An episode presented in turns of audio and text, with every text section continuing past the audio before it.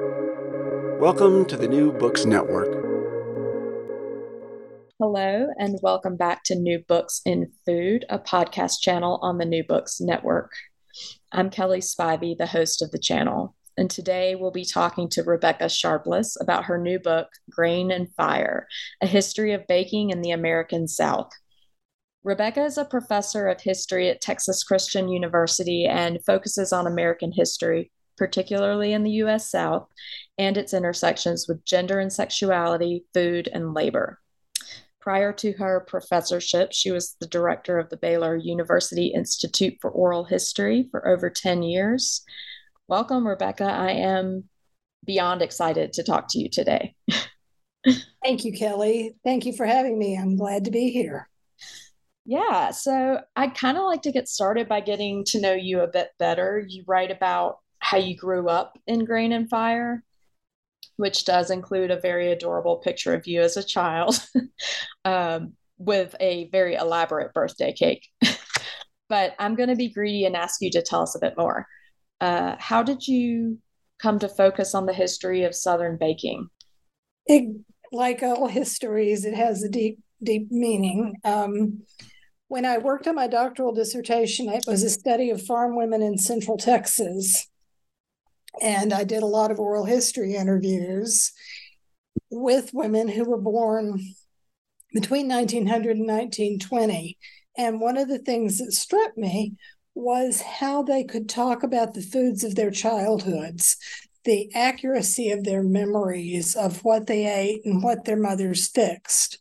And so I decided that my second book was going to be on Southern food and women and I had this elaborate scheme. And David Perry, who was my editor at the University of North Carolina Press, said, you know, if you can work on the, the domestic worker piece of your elaborate scheme, I think you will have done something. And so I started working on uh, my second book, which was on domestic workers as cooks. And again, a lot of baking and things like that. When it came time to go on to the next project, it took me a while. And I fished around and didn't get much traction on anything. Then one day, my husband and I were, we had moved to Fort Worth so that I could be at TCU. And there were these enormous grain silos north of town, just block after block of them. And I looked at those and thought, what are those doing here? This isn't Kansas. And so I started digging around and I discovered that this area of Texas was actually known not just for cotton and not just for cattle, but also for wheat. So I started working on the history of wheat in this area and realized that there was not a standard history of baking. And so I set the wheats project aside and decided to tackle the baking book. And here we are. I'm back into the wheat right now.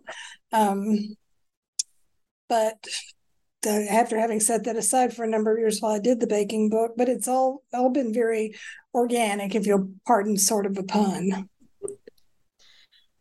Yeah, it's very easy to go down rabbit holes.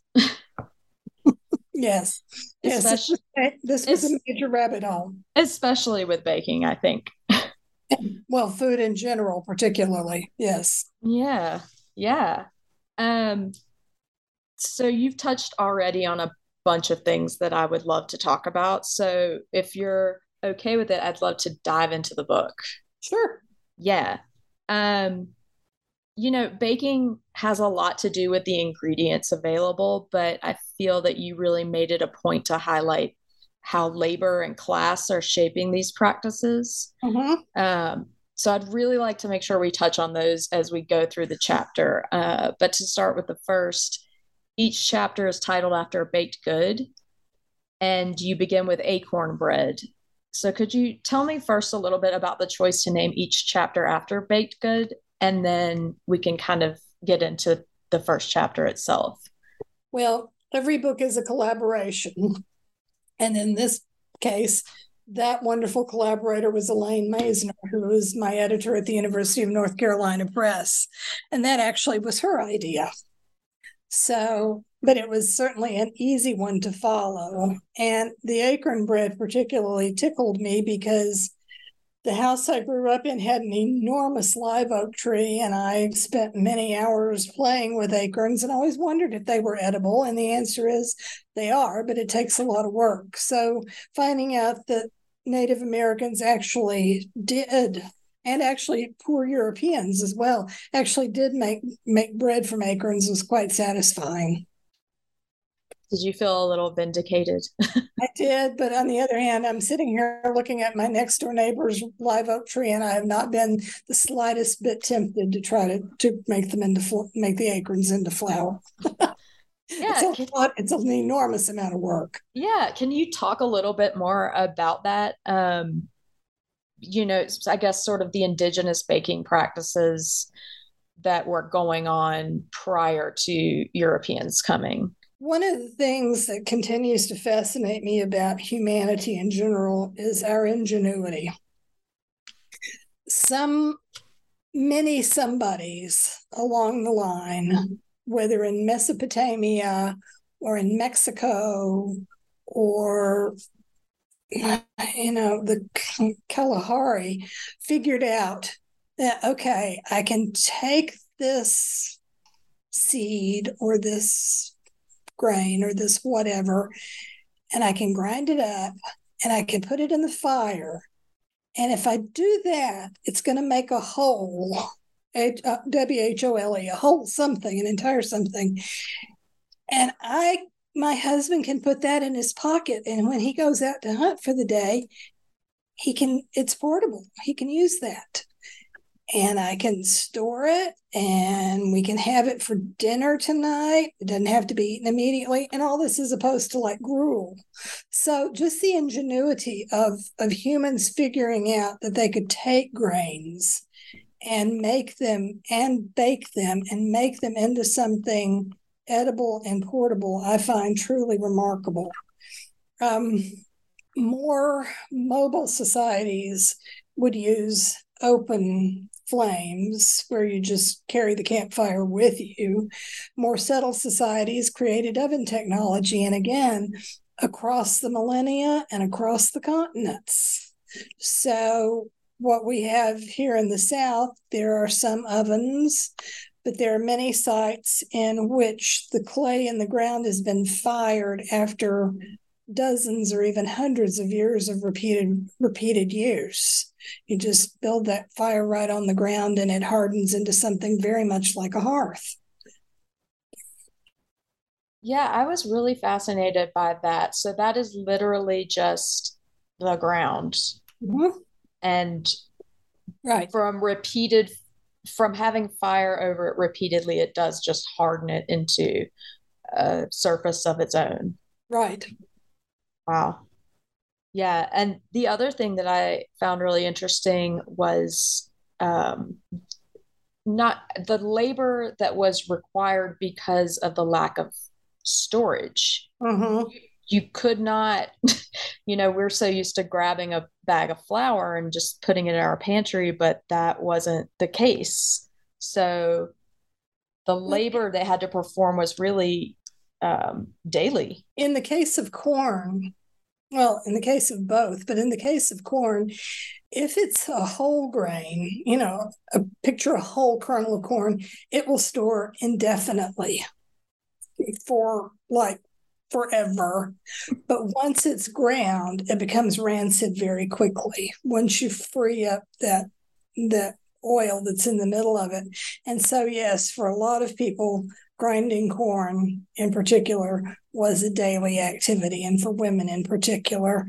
Uh, to jump forward in time, a number of travelers in the South, the antebellum South, commented they were just horrified because enslaved people would come in from after a day of working 12 hours in the field and they would still have to grind the corn for their dinner because it would not hold from day to day and so um, it was it was very labor intensive and and very constant absolutely um, i i it's not funny but i i joke that all of us are descended from millennia of women who spent much of their days on their knees grinding grain. All of us. Yes, definitely.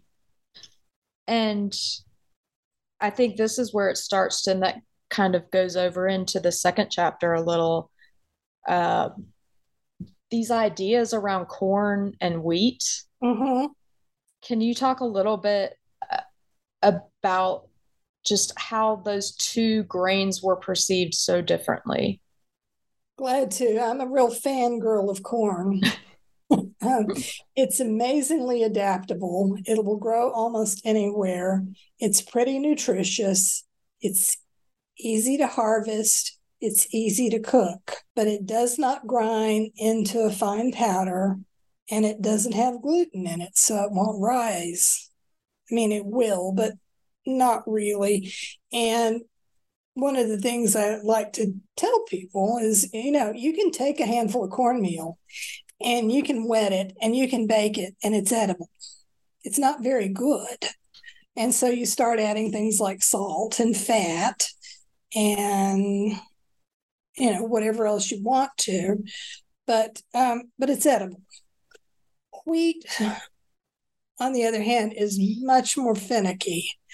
Wheat likes dry wheat likes cool. Wheat's easy to grow. It is difficult to harvest and very difficult to process but it will grind down to a consistency that's almost like silk when you rub it between your fingers.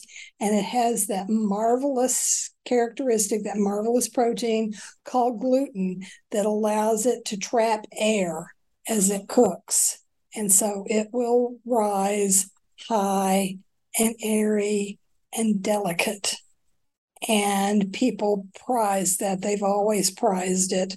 So corn is much cheaper, corn is much widely available, corn is not as adaptable to the variety of recipes when you think, well, what can you make from corn? Well, you make cornbread.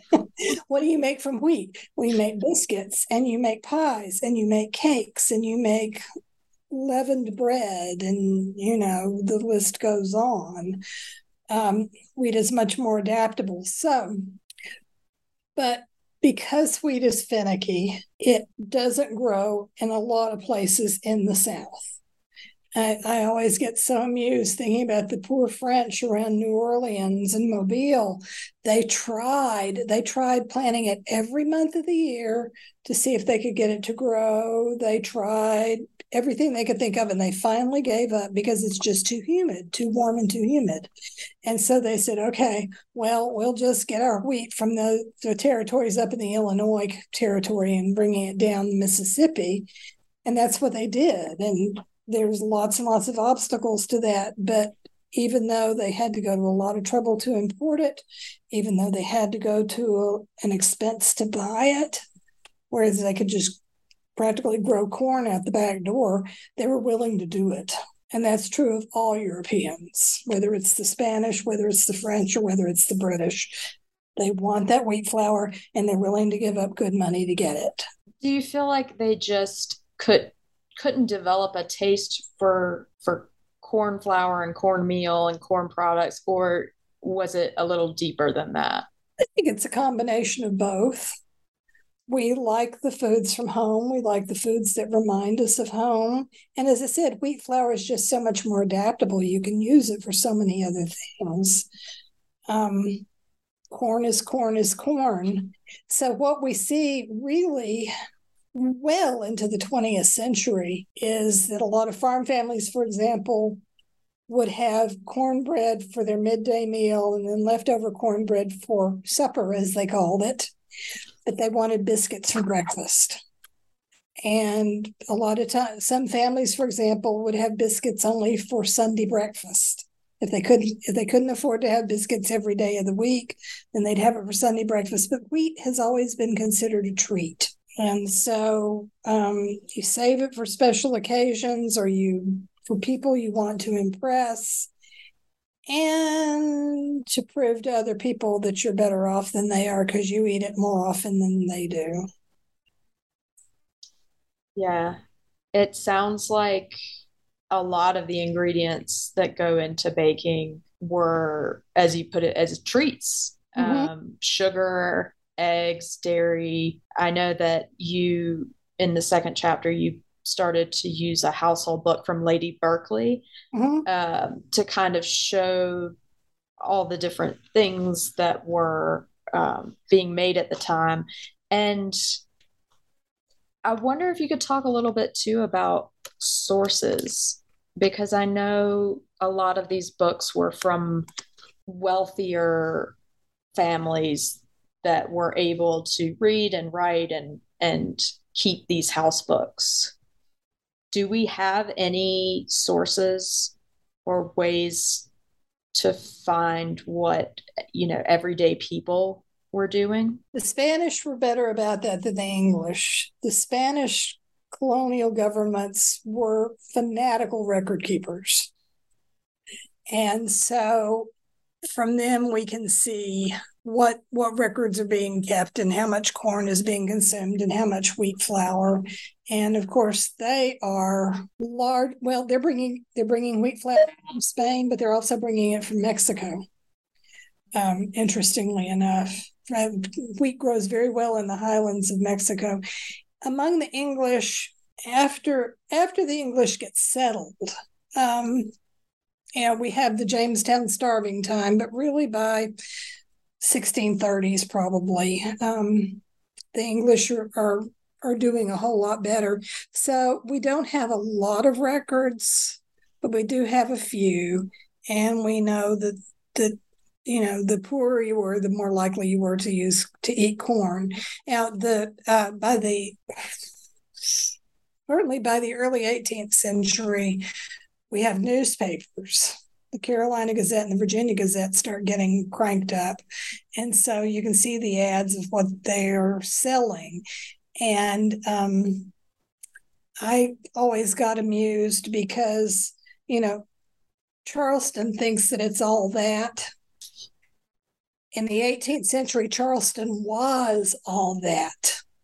If you had money, you could buy anything in Charleston olive oil, spices, you name it. And it was available in Charleston, South Carolina, which again doesn't help us with the common people, but we can kind of extrapolate down and um, and figure that they were eating fairly simply. Yeah. Um, and yeah, as you said, you know, once the records start being in the archive a little bit more, you really do piece together quite a bit. Mm-hmm. Um, you know, the the third chapter, the plum cakes chapter, was just so fascinating to me because technology. Mm-hmm. It I I feel like once we get to this chapter, I was just exhausted uh, with all the new things that kept coming up until present day. Mm-hmm. And it is, I cannot imagine, you know, the rise of commercial bakeries, the communal mills and the ovens and the space of the kitchen itself were changing so much. And, you know, you just mentioned Charleston, rice is starting to come into the mix a little bit. Um, can you talk a little bit about the importance of those mills and those ovens and, and those spaces um, where the baking was happening? Sure. The South has never been noted for being terribly urban. It certainly it always was way behind New England with the communal spaces. But mills were were community spaces in and of themselves. A lot of wheat mills were privately owned. They the more the um, technology developed, the more capital intensive they became and the more expensive they became. It cost money to set up a mill, and they, in their way, they were works of art. But, and people would come for many, many miles around to get their wheat ground. And when I say people, it would be men. They were very male spaces very few women in the mills. And so the men would come in, and while they're waiting their turn, they visit and they catch up and they catch up on the news and see who's doing what. And maybe they buy a meal while they're there because you know they didn't bring anything from home. Um, and so the mills do change over time some and, but some of the technology remains the same i just got back from a trip to eastern tennessee and my friends were teasing me because everywhere i turned there were millstones those round flat stones that were used to grind wheat. And I would take a picture of every single one of them that I saw because each one of them is different, just a little bit different. And um, so every, com- you know, not every community had them, but if a community had a mill, it was a big deal. Now, in terms of the baking technology, the wealthiest people until after the American Revolution had large open fireplaces.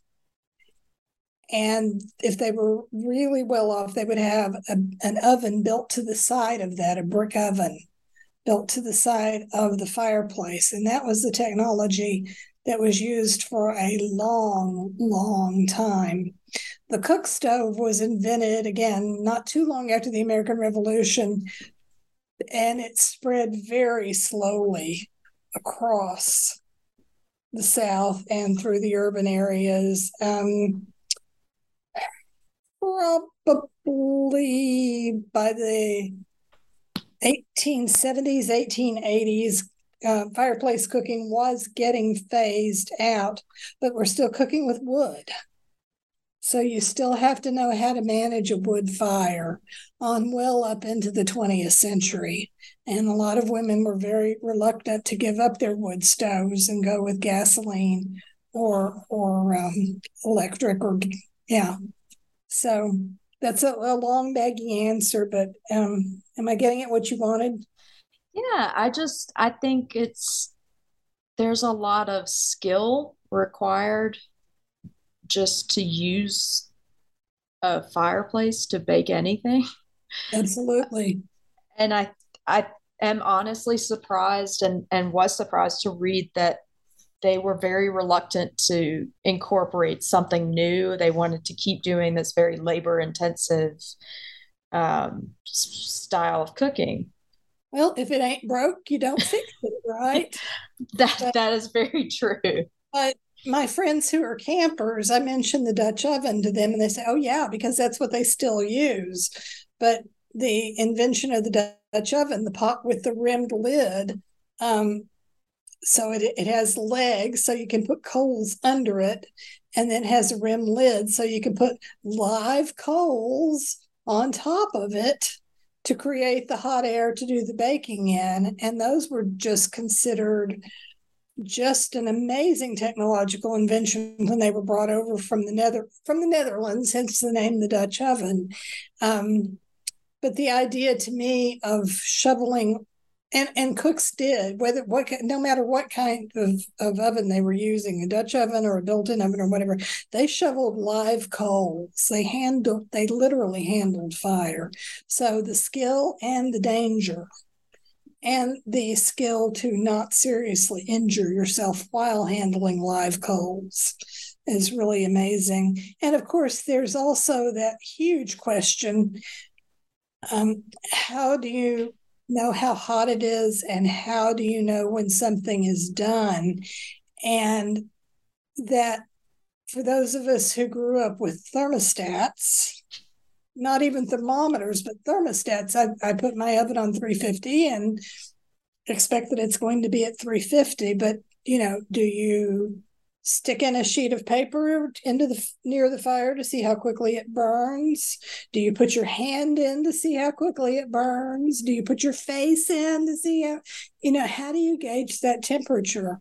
And that comes only through vast experience. And i think that's such an interesting point. So much of baking had you had recipes, but you really had to have the experience. Absolutely. Um, and that's one of the things that's so interesting and sad about domestic servants is their employers or their enslavers expecting them to just know how to do what they were supposed to do. And baking is not intuitive. It's uh, my my students tease me because I always say baking is chemistry, and you can't intuit the ratio of flour to baking powder. You just got to know it. I mean, you have, you know, it's it's a chemical formula. It's not something you can eyeball. Yeah. Um, and a lot of these women I know um, would make things on the side, and that is to say, after incredibly long days of, you know, working for their enslavers, and then they would make things to sell. And I'd really like to talk a little bit at this point about sort of the role of of ingenuity in Southern baking, I think is the best way to think of it because it seems that throughout the book, Southern baking starts to be kind of defined by, you know, this is all we can get. So this is what we'll use. This is how I can make extra money. So this is what I'll do. Um, I guess just if you could talk a little bit about these uh, peddlers, I guess for for lack of a better. Sure. Well, um, I'd like to circle back to the ingenuity question, and the the you know you think you know things and then you learn things. Um, the one that surprised me the most was the use of bear grease. Now, why that would be a surprise to me. I it just hadn't really thought about it. The natives have presumably used bear grease for millennia. But the idea of a proper French housewife in Natchitoches learning to use bear grease, which is bound to be really strong tasting, I can just imagine. But as you say, you have what you have what's nearby. You don't have any pigs to get lard from. You want something to use as fat in your baking. Bear grease? Okay, bear grease it is. The use of wild foods, uh, particularly berries. Um, lots of people would go out into the blackberry bushes with the thorns and the mosquitoes and get enough blackberries to cook or enough blackberries to peddle, as you say, even the raw ingredients. Um, tapping honey, a little bit of maple sugar, not a lot of it, but just using what is at hand to make things better. Absolutely. But in terms of the peddlers, again, these long days of working for one's enslavers and then getting enough fuel for the fire, getting the raw ingredients to bake, and then having the energy to bake them into something and having enough time, which again had to be at the enslavers with the enslavers' permission to take these things into the nearby town and peddle them. Absolutely. And it was a way to get a little cash for something as small as perhaps some buttons to make your dress prettier or or some extra nice food or save up in the hopes of gaining one's freedom at some point yeah one example you gave is um, someone that that that escaped altogether mm-hmm. yes. doing this Yes, when you get the people who could get to town and could peddle, they knew their way around. They knew the territory and they would meet people and make connections and be able to get free sometimes that way. So they had a lot more autonomy than somebody who was stuck on a plantation in deepest, darkest Mississippi, for example. Yeah. Um, or as we we say, you know, up here in North Texas, you're 400 miles from the Mexican border.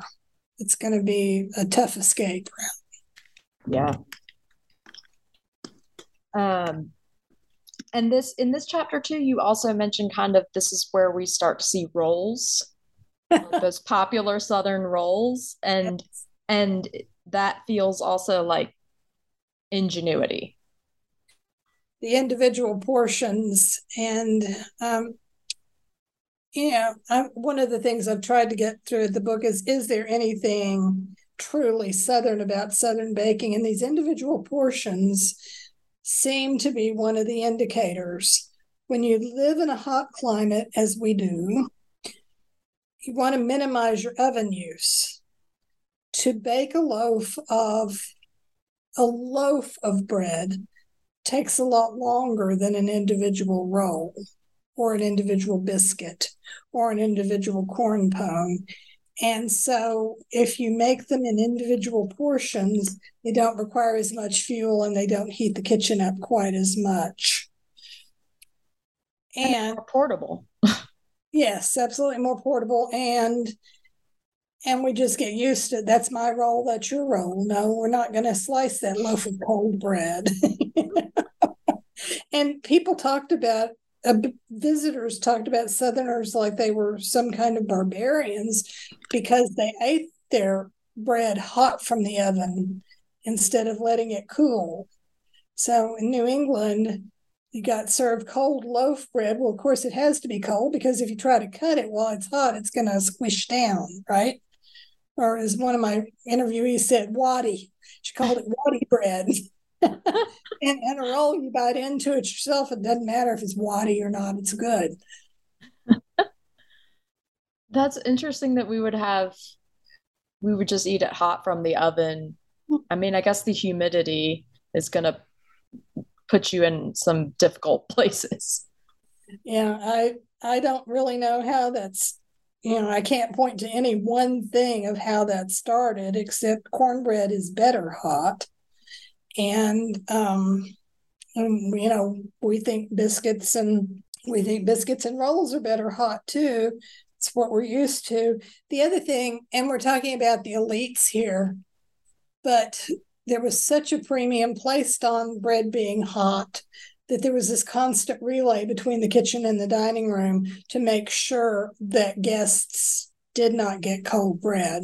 And I think about that the labor and the timing that was involved of getting things out of the kitchen oven, which could be 30 or 40 feet away or even further, and into the dining room before it got cold.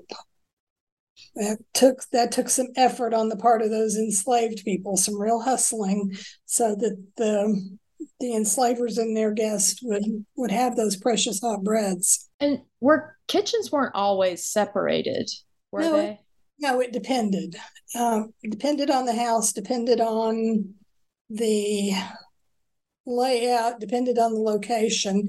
Um, you mentioned Lady Berkeley, for example, at Greenspring, which was it always amazes me. Greenspring was the finest house in 17th century Virginia, and it just was allowed to go to rack and ruin and disappeared.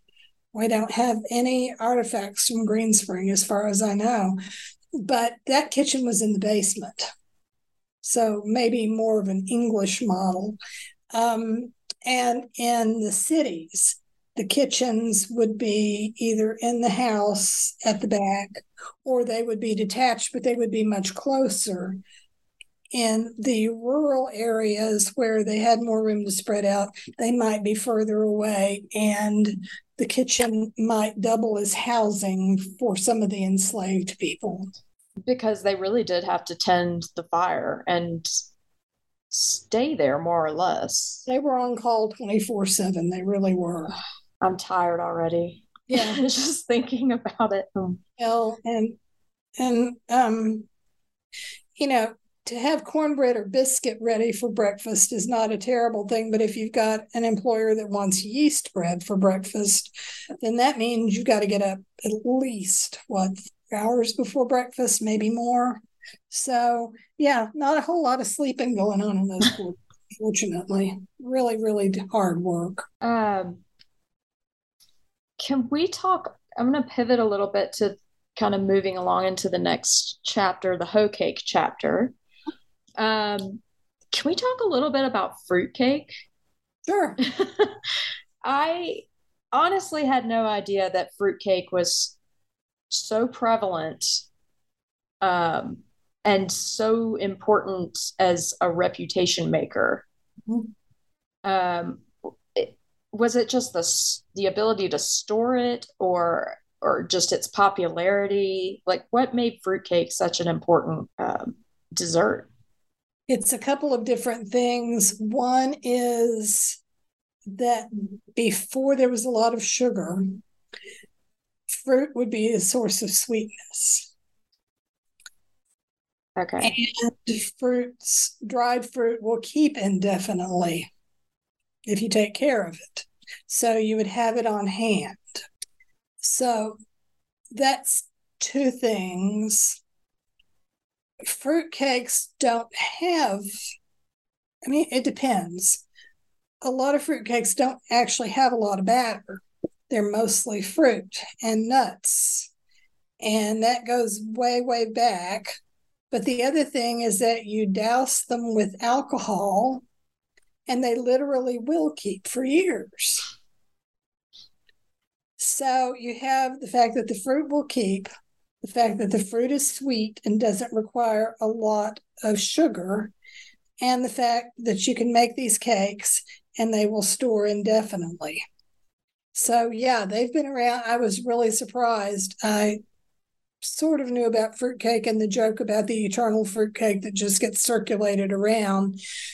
I was more surprised by gingerbread, which was also very, very popular. And I still don't fully understand that, except that ginger was cheap and plentiful.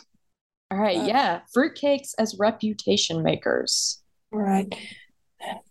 People often get judged by their baking abilities, whether it's biscuits or birthday cakes or whatever. But fruitcake was a good way for a woman, particularly an enslaved woman or a hired person, to make a reputation. Fruitcake is a lot of trouble.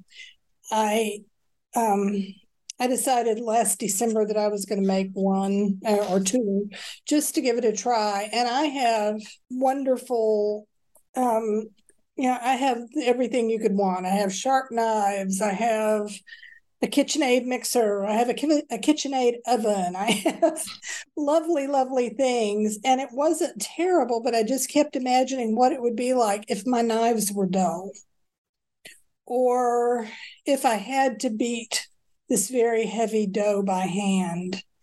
And so the women who decided to make fruitcakes, whether on their own or because their enslavers, their employers compelled them to, were in for just a lot of work gathering the ingredients. And the one I made had something like 16 different ingredients, of which two thirds had to be chopped and then chopping them and then making the batter to bind them together, then baking them successfully.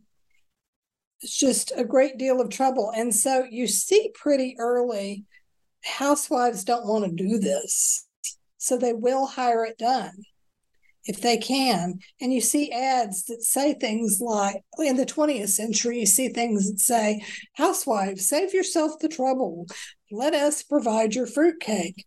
So it's a very important cultural phenomenon to have fruitcakes long before the Johnny Carson show turned them into a joke. A good fruitcake maker could could command good prices if she were selling them and a good reputation. One thing I found really interesting that I hadn't realized. When my friend Sarah got married in England about 20 years ago, she still had a fruit cake for her wedding cake. And I thought that was very curious. Well, it turns out that that was the case here in the United States until perhaps 1900. Wedding cakes were fruit cakes, and you cut up the leftovers, and guests took them home and you could put a piece under your pillow and dream about your future spouse. There's one story in the book about a young Charleston woman from a very privileged family who married a Philadelphian, and it took like nine months for her cake to get in the mail from Charleston to Philadelphia, but it finally got there, and she said it was in good enough shape for her to cut it up and take it around to her new friends. Wow. I, I didn't realize that it was used as a wedding cake mm-hmm. for so long. Mm-hmm um, I think that was the other interesting thing. So many people think about uh, layer cakes with the yes. South, and that really was not the case until, I mean, probably the early 20th century. It started in the late in the 1870s and 1880s, and that has to do with the miracle of baking powder. Mm. Know, as we remember from the pandemic, yeast bread is a fussy little thing and requires a lot of skill. So people started looking for chemical leavens pretty early on, and they tried several different combinations, um, baking soda being one of them, different kinds of things.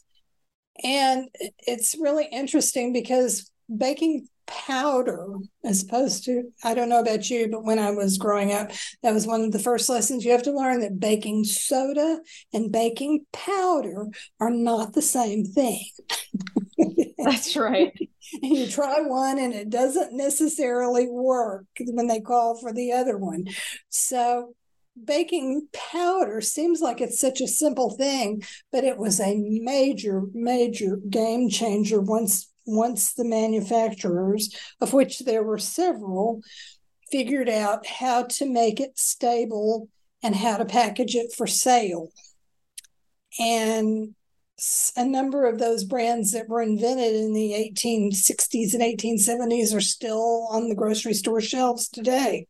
So before baking powder, if you wanted a light cake, like a layer cake, it used eggs for leavening. And so you see recipes for these great cakes, as they were called, that used 12, 14, 16 eggs, which was an amazing extravagance because chickens don't um, hello people in 2023 chickens don't naturally lay all year round so there's not even a steady supply of eggs all year round. And and, the, and it requires an enormous amount of beating because you don't have an electric mixer. Maybe all you have are twigs um, a handful of twigs to beat your egg whites with. So very very labor intensive to get those light cakes and after baking powder is invented, then the layer cake truly comes into its own. And beats the heck out of me how things like coconut cakes got their recipe, uh, I mean, got the reputation as being Southern and quintessentially Southern.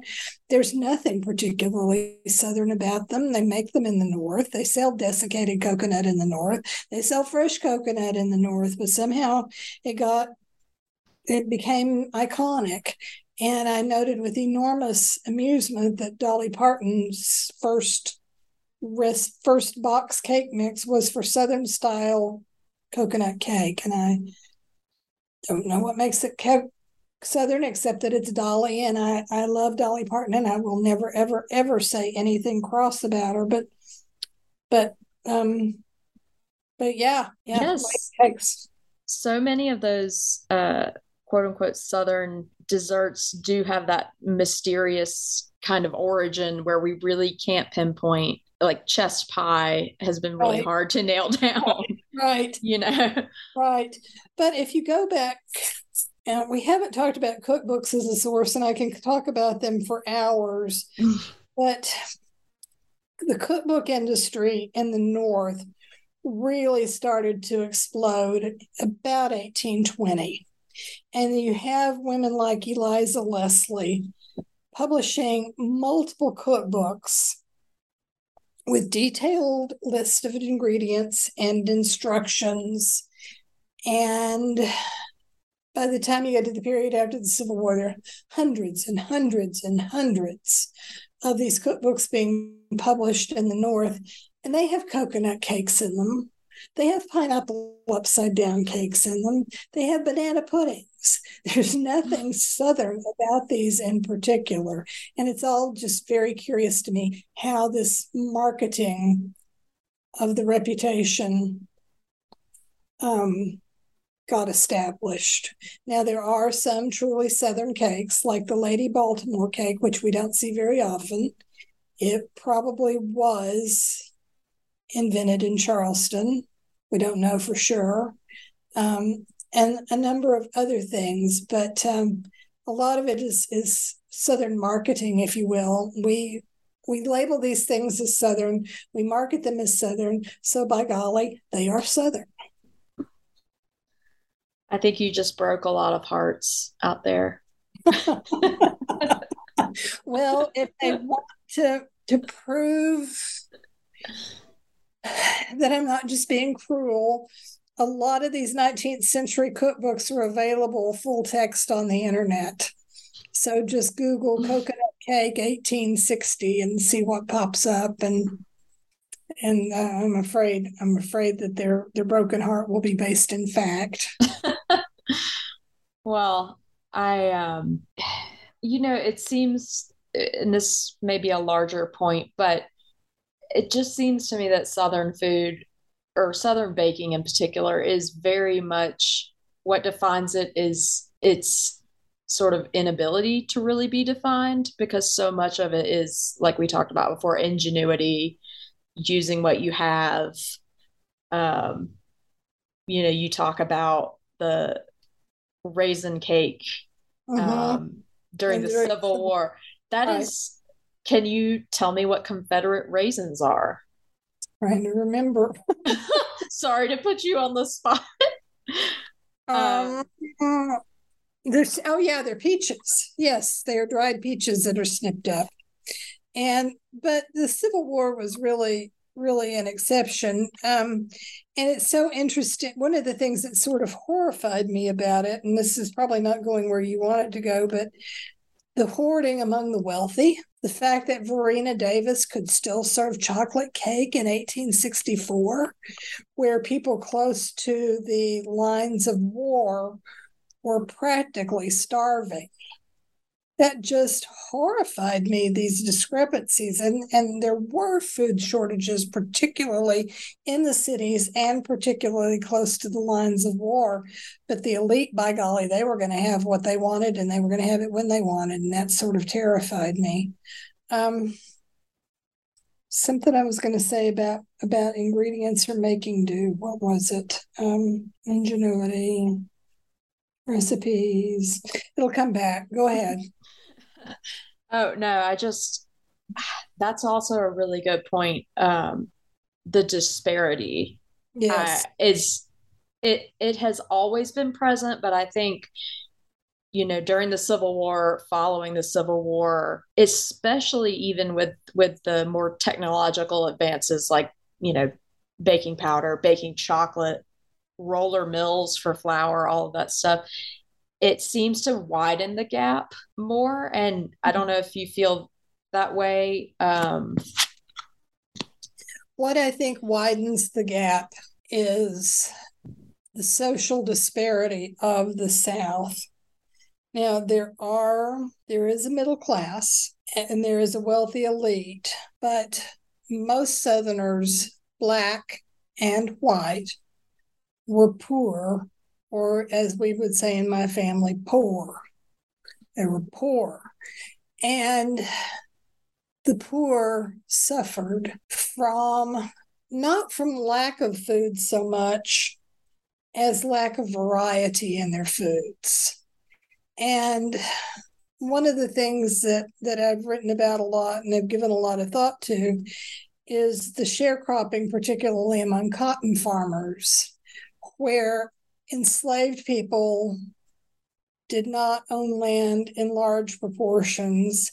And in many parts of the South, um, even white people didn't have access to owning land, to where buying land was just beyond their reach. And so, for example, in the part of Texas that I'm from, um, by about 1900, 25% of the people owned the land that 75% of the people worked on. So you were three times more likely to be a sharecropper or a tenant farmer than you were a landowner. So where that comes to bear is that if you're a sharecropper or a tenant farmer, you get paid once a year at harvest. So October is the only time you've got money in your pocket. If you want a can of baking powder, if you want coffee, if you want sugar, if you want anything that you can't grow yourself, you buy it at the store and it goes on your tab. And the interest rate on that tab can be 25 or 30%. So by the time the harvest rolls around in October, all of a sudden your grocery bill is bigger than your harvest.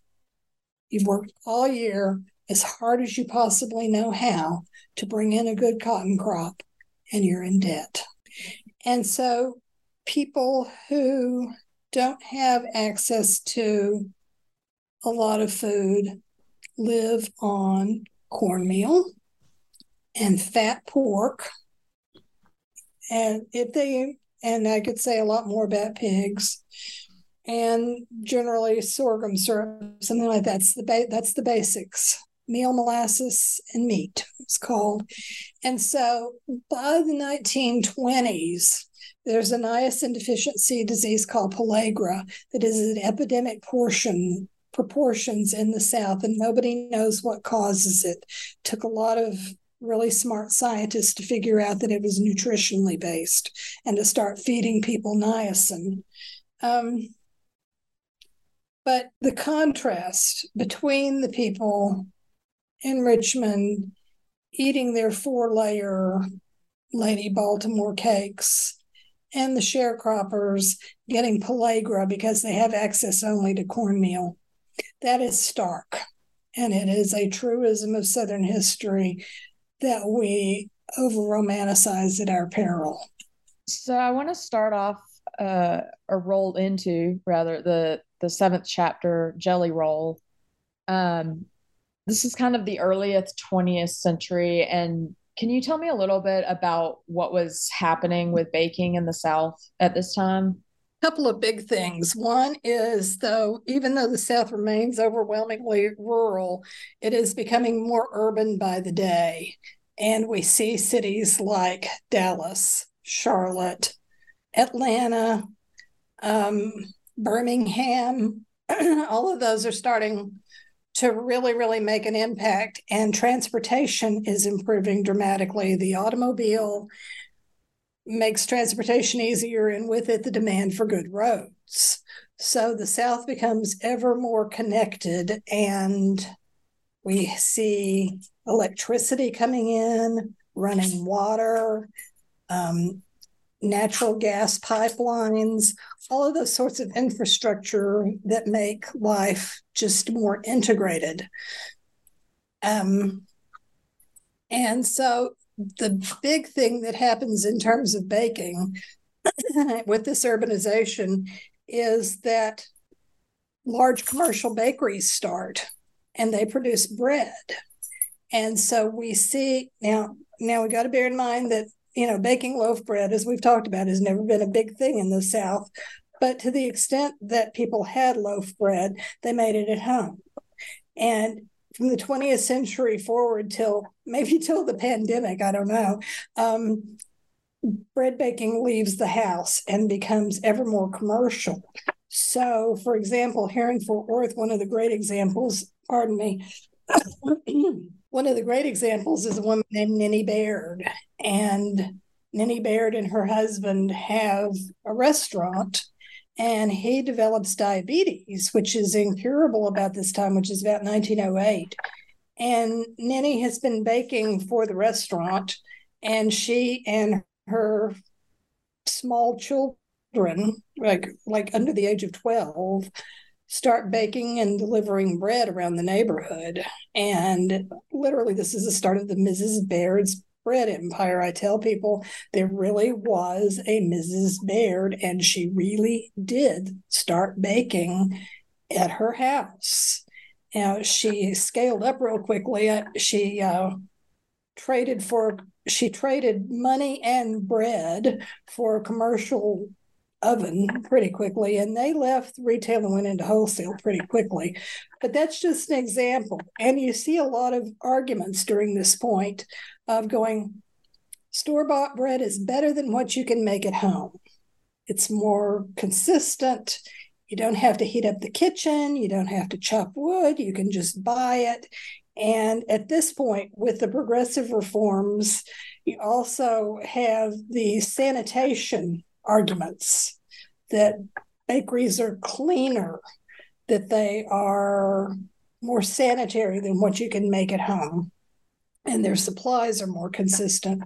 So, what you and I probably think of as just the horror of, of soft, square, white bread was the thing a hundred years ago. Much much prized, much valued, and much desired. So that is one of the big things that now I'm sorry. In addition to everything else, got a frog in my throat. It's okay. Take sip tea. Now, people do continue to make quick breads at home, biscuits by the dozen. My father was the youngest of eight children, and his mother made dozens of biscuits every morning of her life. And I wish I knew how she made them because that that particular formula is gone, and people tend to get very misty eyed about their grandmother's biscuits. but um, so lots of biscuits, still lots of cornbread. Rolls, as you mentioned earlier, are still very popular, but loaf bread making by and large leaves the house. And I think we might even be able to speculate that more people ate loaf bread after they could buy it instead of making it because it's just so readily available. And it's great because it's usually fr- it's supposed to be fresh in the stores and they get fresh bread every day whereas if you're making it at home you get fresh bread maybe once a week twice a week if you're really lucky but um, so urbanization, transportation, industrialization, flour gets cheaper because of industrialization, sugar gets cheaper because of industrialization. All of those factors make baked goods more plentiful and I would say probably a lot more widespread. Yeah, I know that um, white bread in particular had been kind of a status symbol up until this point. Absolutely. Does that change with the sort of widespread availability of white bread? Does it does something else kind of take its place or what what kind of happens with that? It's a really interesting question. Um, white bread remains the status. And there, you know how mean kids can be to each other. So um, taking your your sandwich to school on store bought bread became the status symbol for the mean kids instead of biscuit. And so if you were taking biscuits, then you were down the ladder. Uh, that's a good question in terms of of the elites, and I really. that's kind of a stumper. I don't know. I um, mean, I'm. Sh- I know I think, that. Sorry, go ahead. now, among the very all right so i have to back up and go back to the domestic worker piece um, the number of white households that had domestic workers peaked before world war one and so even though they're they're still fairly widespread. Anytime an African American woman can get a job doing something besides working in another family's house, she's going to do that. So the number of domestic workers is declining. And typically, when a housewife has a domestic worker, the one thing she wants done most of all is laundry and the second thing after that is cleaning. So cooking comes in like a third down to, at least a third of the way down the road. So more white women start doing their own cooking The technology is easier, as I mentioned, with stoves instead of fireplaces and with gasoline powered stoves or electric stoves or whatever. Um, but really elite families continue to have domestic workers doing it all. They might have a cook, they might have someone to clean, they might have a driver, they might have four or five people on staff for the really elites. And so for them, bread bread making and sweet making did stay in the house because they had these skilled cooks who could do it exactly like the family wanted it. And so you're not going to buy from a baker what your cook knows already how to make perfectly. Mm, so homemade is still kind of the the status symbol, like the peak, and then having enough money to buy bread, right, would be the sort of second tier down, and so right. on. Yes. Okay. Yes, but but you know, cornbread's still at the bottom. well, another interesting thing um, I believe is in this chapter is this is when we start to see tortillas. Is that correct? It's when tortillas perhaps enter the mainstream. And I have to go all, all Texas historian on you here because um, that's one of my teaching fields. But one of the my big goals for this book was to remind people that the Spanish been around much longer than the English, and that St. Augustine, not William, not Jamestown, is the oldest city in the United States. So Spanish have been around for a long, long time, and here in the Southwest for a long time. So tortillas have been a part of American culture for since of, of what we call American culture, as in the United States since the early 16th century. So, like, I'm one of the things I'm really proud of in the book is that I have a, a drawing of the um, of the Spanish city of Los Adaes, which was in western Louisiana, from the 1770s, and it's very the the oven is very obvious. You can see it. So that's a long way of saying tortillas have been around a long time, but for example, here in Texas, after the Texas Revolution in 1836, the new Anglo arrivals really worked hard to subjugate the Tejano population. And they discriminated and made life very difficult. So, if you went to San Antonio, let's say in 1850, um, there are still plenty of people eating tortillas, but they don't have any power anymore. They have lost their standing that they had before the Texas Revolution. So, fast forward to the 19 teens, when the Mexican Revolution is occurring, the second Mexican Revolution, we might call it, a time of enormous um, political unrest in Mexico.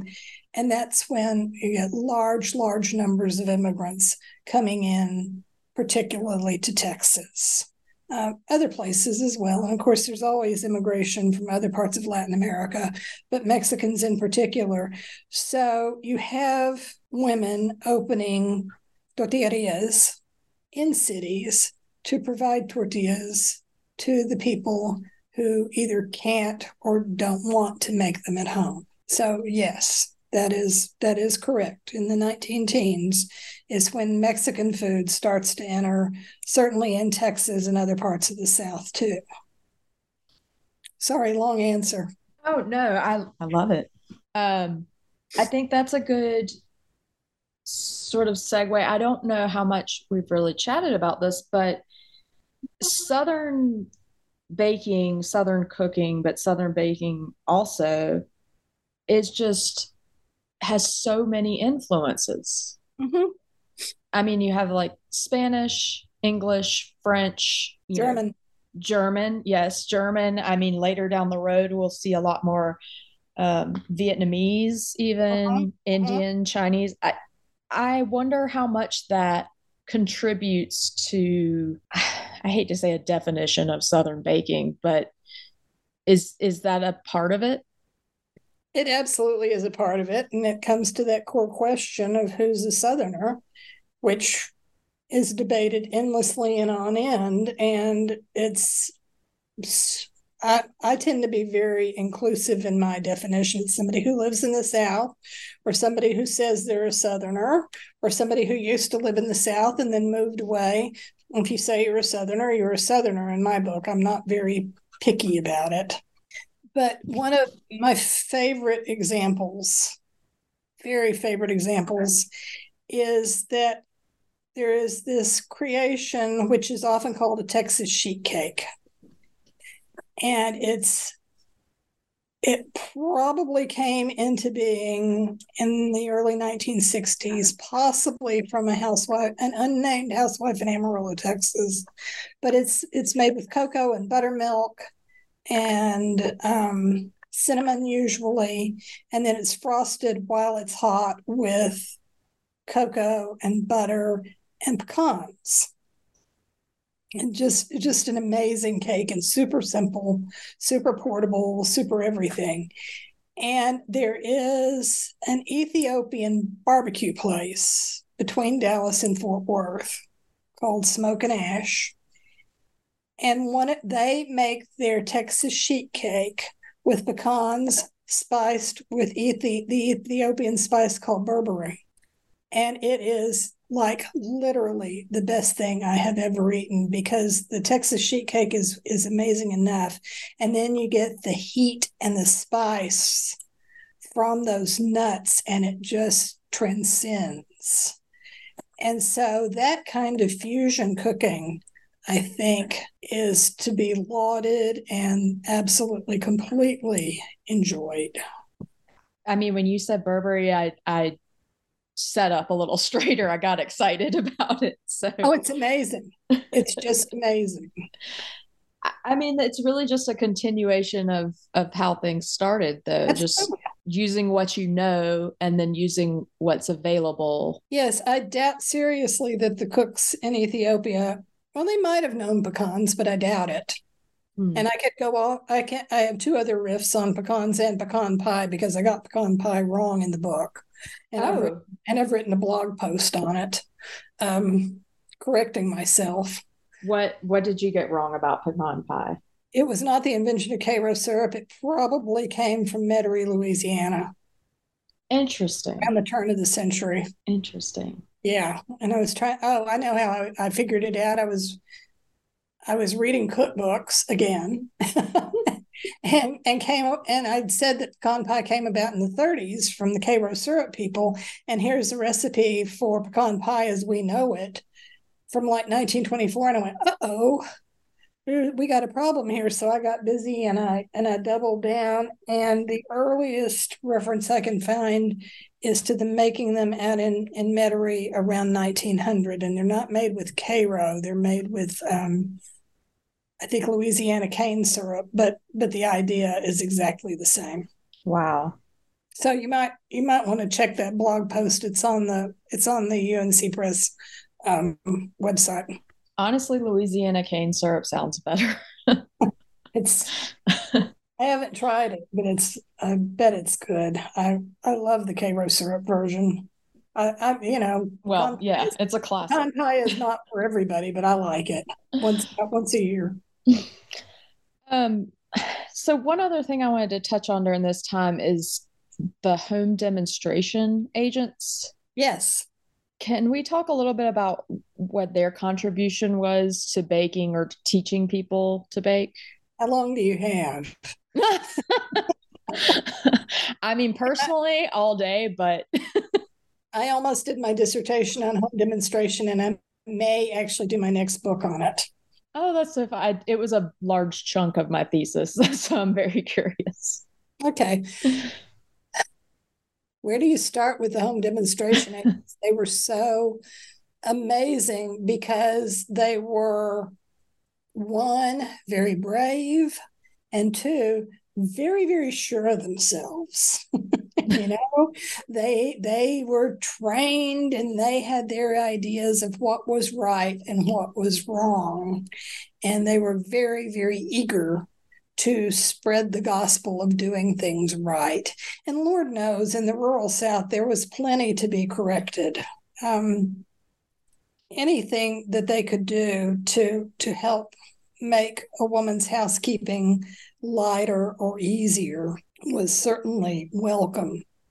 Unfortunately, they tended to be able to reach the women who needed them the least. Um, kind of the low hanging fruit. And I don't really say that as critical, but the the poorest women didn't have a way to get to meetings. They didn't have they didn't own their kitchens, so they couldn't make improvements which is not to say they didn't want to learn, but it was just very difficult. So a lot of the women that the home demonstration agents worked with were landowning farm wives. And these women, by and large, were hungry for all sorts of information, whether it was recipes, whether it was just getting together, whether it was how to make your homemade dress look like it was custom finished, all sorts of things. So what the home demonstration agents did it now what they did with the with the girls you know they started with the the youth and the canning clubs those tomato clubs and things like that that was absolutely essential and the canning that was critical because that extended the growing season or the effects of the growing season throughout the year in terms of baking, um, it would have been more for standards and standardization, how to do certain things more efficiently, um, perhaps how to make sure that your eggs are fresh, or better ways to keep your butter and your milk cool. So, more in terms of ingredients and more in terms of standards. Now, there are a couple of other ways. Um, as I said, women were hungry for contact, they were hungry to get together. And there are a number of um, cookbooks that have been digitized that are out there that were put together by home demonstration councils. And so, for example, um, in Fannin County, Texas, um, they have something like 12 or 15 home demonstration clubs in all these tiny communities that, that you and I have never heard of. But the women identify themselves as members of these particular home demonstration clubs. And they cook traditionally, but they also cook new things. They are eager for new ideas. They may be reading um, well, clearly uh, they are reading. They might be reading Progressive Farmer, which usually had recipes in it. They might even be subscribing to the Ladies' Home Journal. And so they're culling recipes from all these different sources. And because they can get to town and because they have cash, they can try these things. Like in the 1920s, dates were the big thing. And so you have date cakes and date loaves and date cookies and date this and date that. And these women try them out and presumably show them off to their home demonstration mates. Now, the other way that home demonstration is very, very influential is by trying to create avenues of cash for women, and cooking becomes a really strong part of that. Um, you see rural women baking everything from pound cakes to cherry turnovers and taking them to town and selling them in markets. And uh, North Carolina has a particularly strong tradition of this. Oh, in Virginia. Uh, a historian named Anne McCleary wrote a lot about the ones in Virginia, and they were called curb markets. So, this is a way for women a, they have to be able to afford the ingredients. B, they have to be able to get to town to sell them. Three, they have to have the time to make the things and to get to town and to sell them. But for those women who had access to those, very powerful to be able to have their specialties, to be able to um, to make money. Through what they were through their skills and, and their time. And apparently, a number of them were very, very good at it.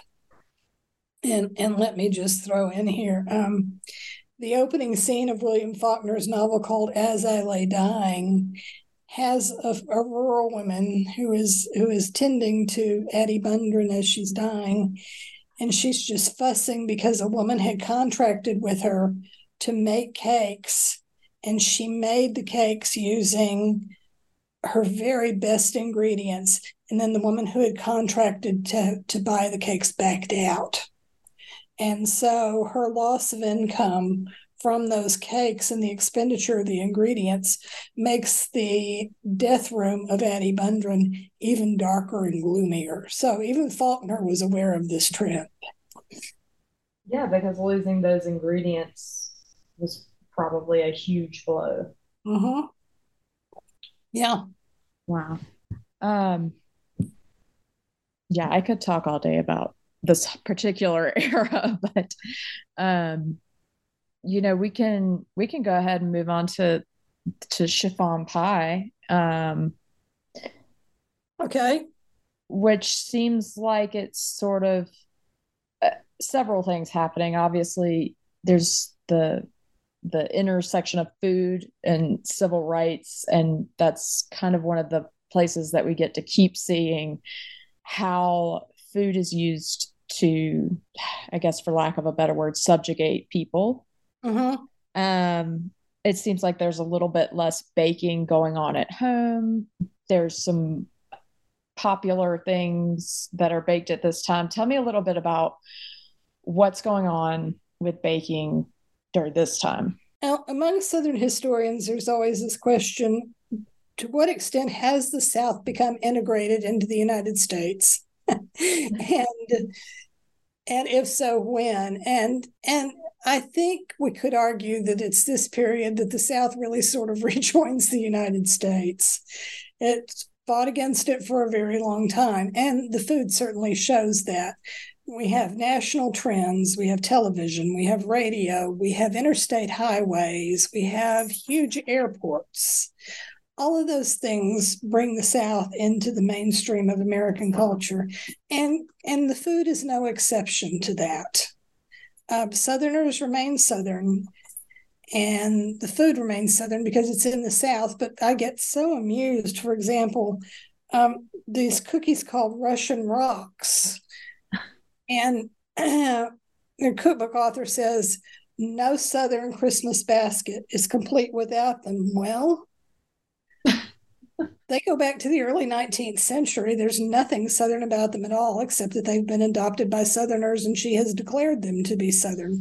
And we see this with recipes over and over again. Like the red velvet cake started out in New York, and a very enterprising Texas woman whose home whose family sold food coloring decided to add red food coloring to it and hence voila the red velvet cake it's a chocolate cake with two bottles of red food coloring in it. Um, I think I think I'm a little off track. What were you asking me again? I just uh, no, you're not off track at all. Just um, what the landscape of baking kind of looks like. Women still bake at home, but it's most it's going to be more sweets. You know, the cakes, the chiffon pies. Uh, refrigerators are well, after World War II, there's a giant expansion in home appliances because there is demand and there is money to buy these appliances. And so this is when you get the Harvest Gold wall ovens, and they're just as prevalent in Jackson as they are in Detroit. You know, there's nothing Southern about them, and, and Southern people are beginning to get less poor, if you will. There's still plenty of poverty. I don't want to take away that, but but they're getting less poor, and so more of this sort of expansion. So, um, so and mixes come into effect at this point, and and Betty Crocker and I could talk for a really long time mm-hmm. about. Um, about the flour companies here trying to make themselves relevant against the onslaught of Pillsbury. Um, and the national trends. Oh, and yeah, and Martha White and um, mm, what's the other southern flour that people love so much? Um, but um, uh, swan swansdown. No, swansdown's a northern flour. Oh, okay. I'll come up with it in a minute. I'm on a five minute delay here. Um, so where am I going with this? That there is a lot of homogenization going on. Now, with regard to the civil rights movement, it's kind of horrifying. In one way, of course, we have the wonderful story of people like Georgia Gilmore who raised money with bake sales to fund the civil rights movement. But a historian named Jill Cooley writes very compellingly and very horrifyingly of white supremacists literally trying to starve civil rights activists into submission, withholding their commodity distributions and punishing them for trying to gain the right to vote, for example. So very serious. And one of the things that, that Jill talks about um, is you have people, know, let me back up. A lot of African American Southerners moved to the North, partially during World War One and then again during World War Two, just getting the heck out of Dodge, if you will, going where they can vote, going where they have more access to the things that they deserve. And it's at this point that we start seeing a large Southern diaspora in places like Detroit and Milwaukee and New York, for that matter. Um, and they take their recipes with them.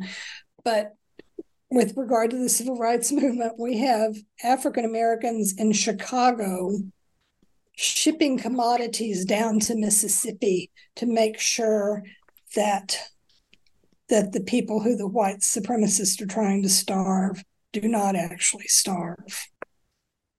Wow. Yeah. So it's really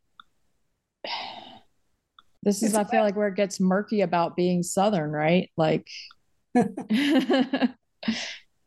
oh, being Southern has always been murky. it's, it's not a. It's not a. It's not a clean story at all. Uh, that's a perfect way of putting it. Um, uh, what I, I will say in that is that um, no human story is clean. We all do. Civilizations all do things that hurt other people.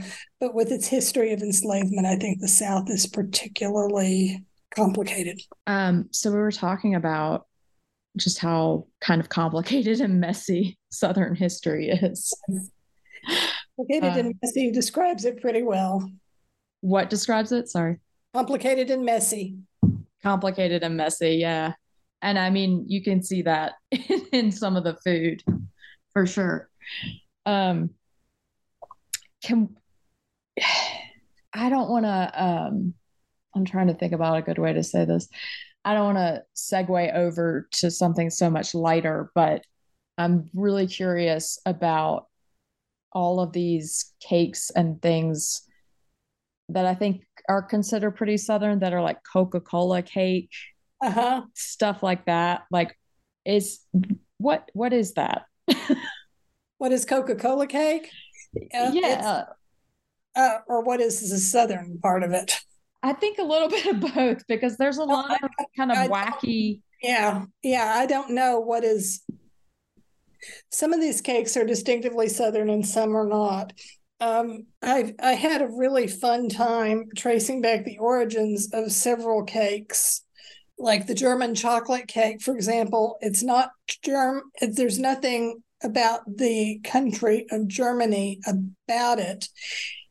It probably was invented by a woman in Texas in the 1950s, probably. But it's called German chocolate because it uses Germans baking chocolate, which was invented by a man named German in the 19th century. So this whole time we may have been thinking the country Germany. That it came from Europe. No, it came from probably Dallas, Texas. We're not sure. Uh, German's chocolate has been around for a long time and it's from Pennsylvania, I think. I'd have to look back at that. But um, the um, just to run down quickly, the um, the Lady Baltimore cake, which we don't see much anymore, but 120 years ago was the thing. Um, so a white cake with all kinds of stuff in in the filling, and it got famous because Owen Wister talked about it in his novel. I think it was his novel, The Virginian. I'm not sure, one of his novels.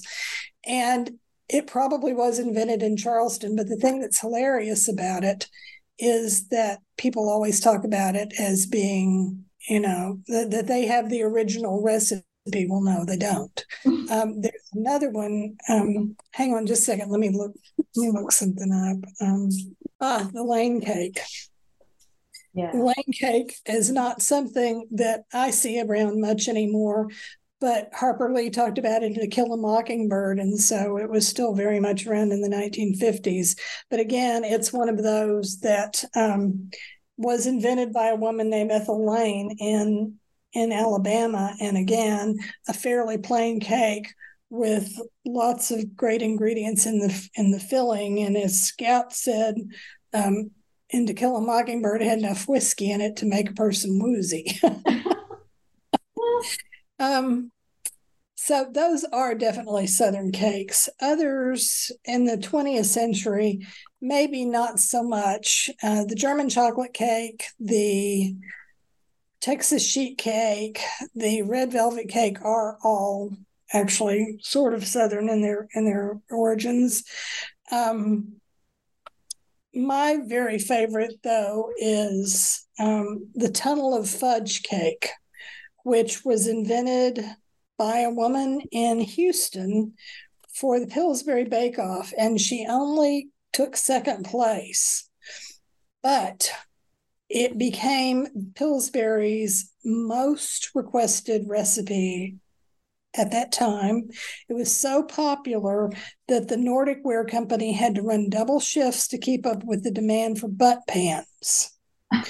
and so this this is a genuine southern invention and i i remember hearing about a tunnel of fudge cake i haven't had one but apparently it bakes up uh, with a soft gooey center a fudgy middle if you will and it was extremely popular. So um, i have looked and looked and looked and if anybody can help i would love to know it. I've not found anything about the origins of the italian cream cake. It is emphatically not italian. Oh. And it may be Southern, but nobody really knows. And the other one that's interesting is the hummingbird cake, which became very, very popular through Southern living in the 1970s. And it seems to have originated with the Jamaican Tourism Board. so um, they something called a Dr. Bird cake there in, in Jamaica. So some things are Southern, some things are not Southern, but again, it's sort of like those Russian rocks cookies. If Southerners bake it and Southerners like it and Southerners claim it, then we go for it. Yeah, I think that's uh, that's so wild about the Italian cream cake because honestly, there were so many Italian immigrants in the South that you would think that would have been there would be some link there. yeah. No, it's it's very much a thing of the 19, 1970s, and maybe I'll dig around and see what I can find a little bit more.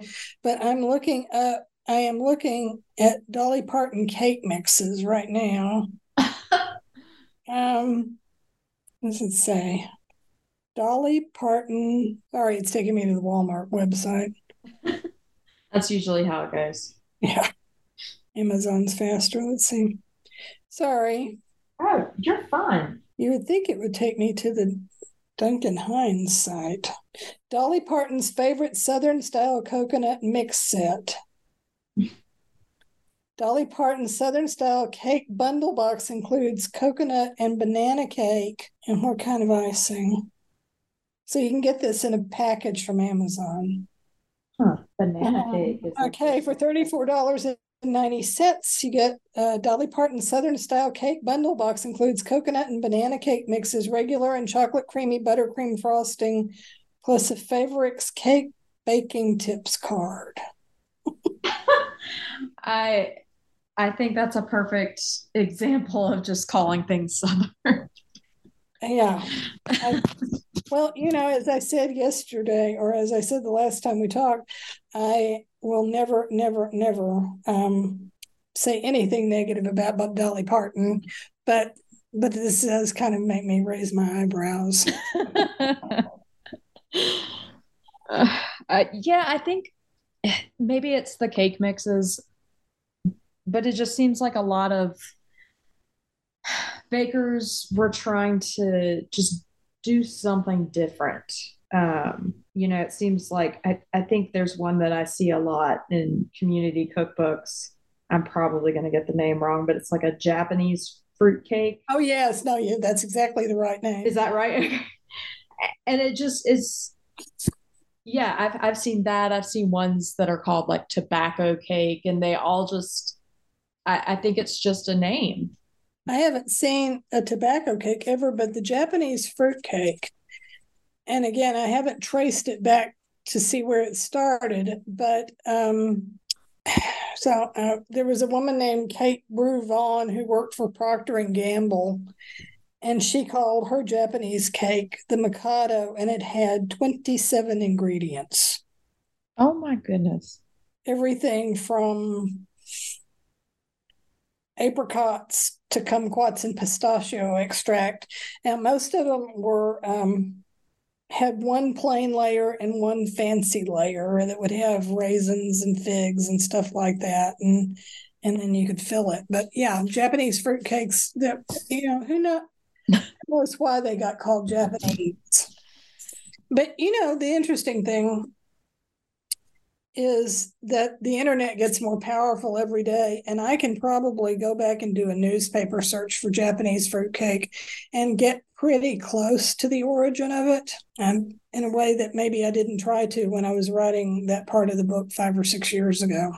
Well i think that would take if you went through every sort of specialized sounding cake i, yeah. I can't imagine how how long that would take. Yeah um, but the origin stories are fun, and sometimes they just shrug their shoulders and go, "I don't know, just yeah, weird." Like the Italian cream, like the Italian cream cake. I mean, who knows? After we get off, after we get off, I'm going to go into newspapers.com and see the earliest hit I can find for Italian cream cake because that's, uh, how, that's how that's how I found the uh, the Texas sheet cake. Uh, I mean, I know it gnaws at you. Um, so now we're kind of coming to the end of the book, the last chapter, and I just find it so interesting that we're just kind of circling back to the beginning it seems like. Is that is that kind of what's going on with baking? We're we're trying to like relearn older techniques? There certainly has been a revival of interest in old techniques. And that's even you know I, I joke and say that i killed three three different batches of starter during during the pandemic. I never did never did get my sourdough game going but there are certainly people who do and certainly people who did. Um, things go through cycles and people certainly did bake their way through the pandemic. Whether that will hold or not remains to be seen. The cooking the commercial cooking game in the South is very sophisticated. And with national packaging and services like Goldbelly, I can buy real well I call what I call real I can buy Moravian spice cookies from Winston-Salem and have them at my house day after tomorrow.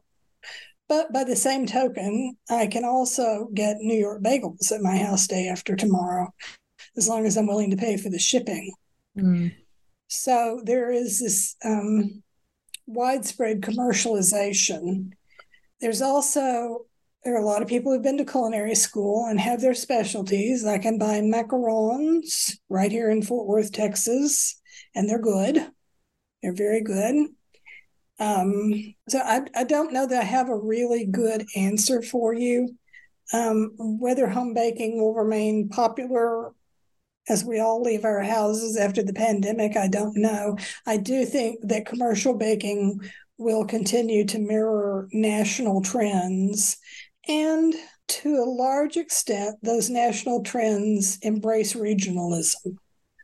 They embrace um, local. They, to the extent that they can. I got really tickled a couple of years ago because, as I may have mentioned, this area of North Texas where I am grew wheat for about 70 or 80 years before the machinery got too big and it all moved out to West Texas, which is flat like a tabletop. Um, and one of my favorite restaurants is called Hannah's Off the Square. It's in Denton, where the University of North Texas is.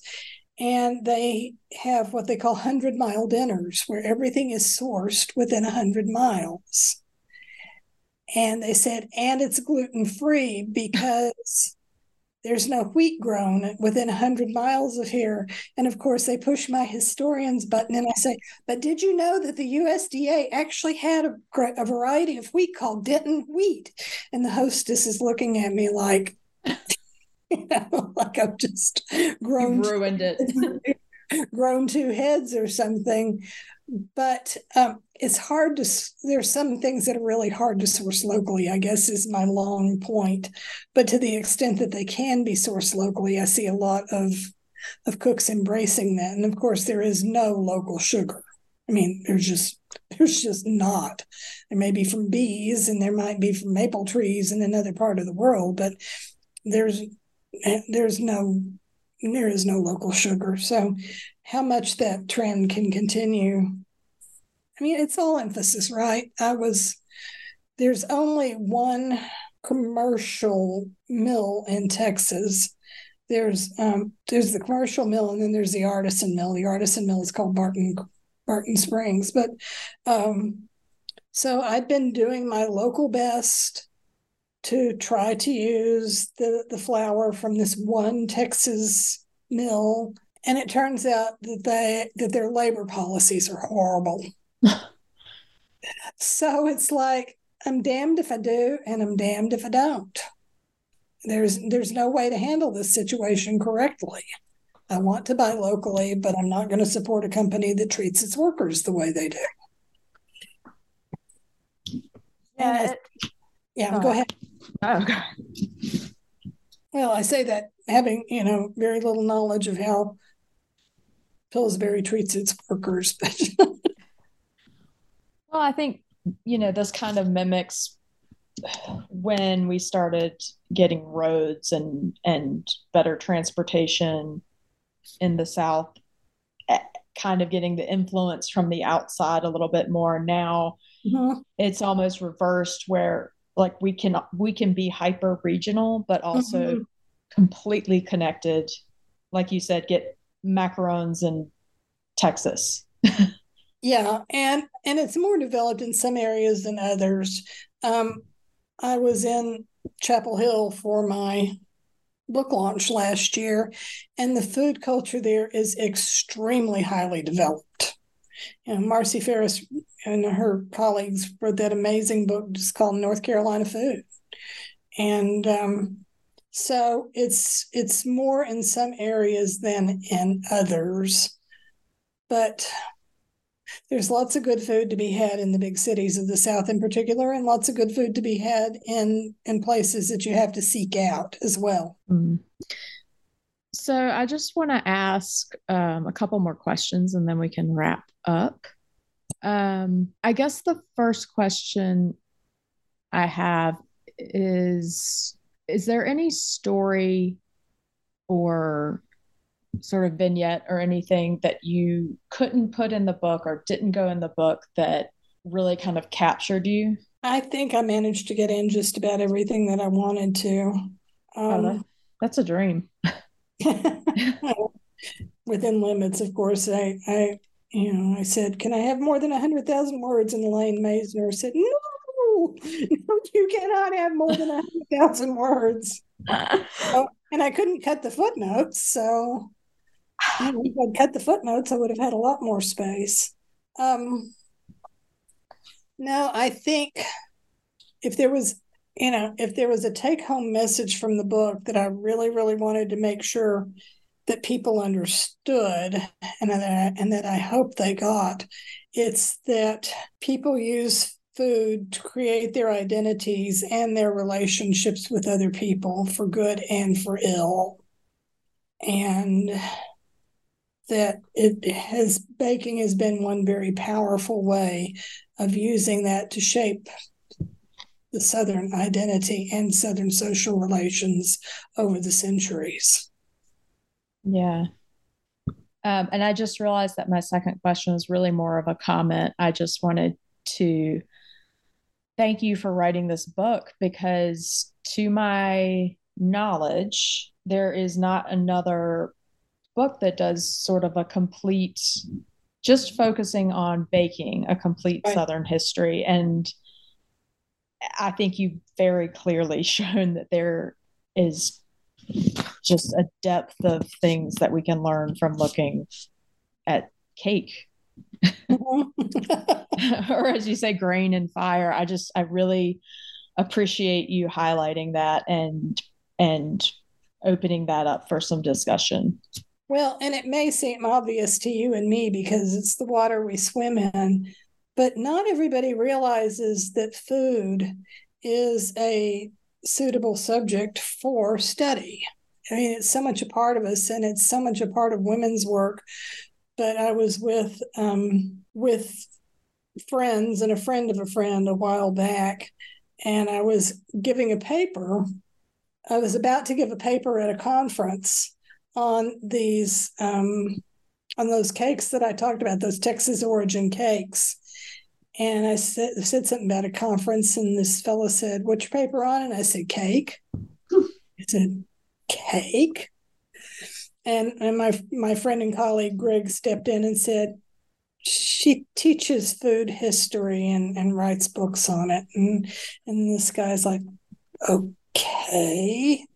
So it's not always obvious to everybody when they say, "What do you What do you study?" And I say, "Cake." as it, as it, we it know, opens, it opens their eyes. As we know, there's so much more to it than frosting. well put. Well put. now there's there's a lot of grain and a lot of fire under that frosting. That's right. Yes. All right. Well, thank you so much, Rebecca, for your time today. Way to wrap it up. That was great.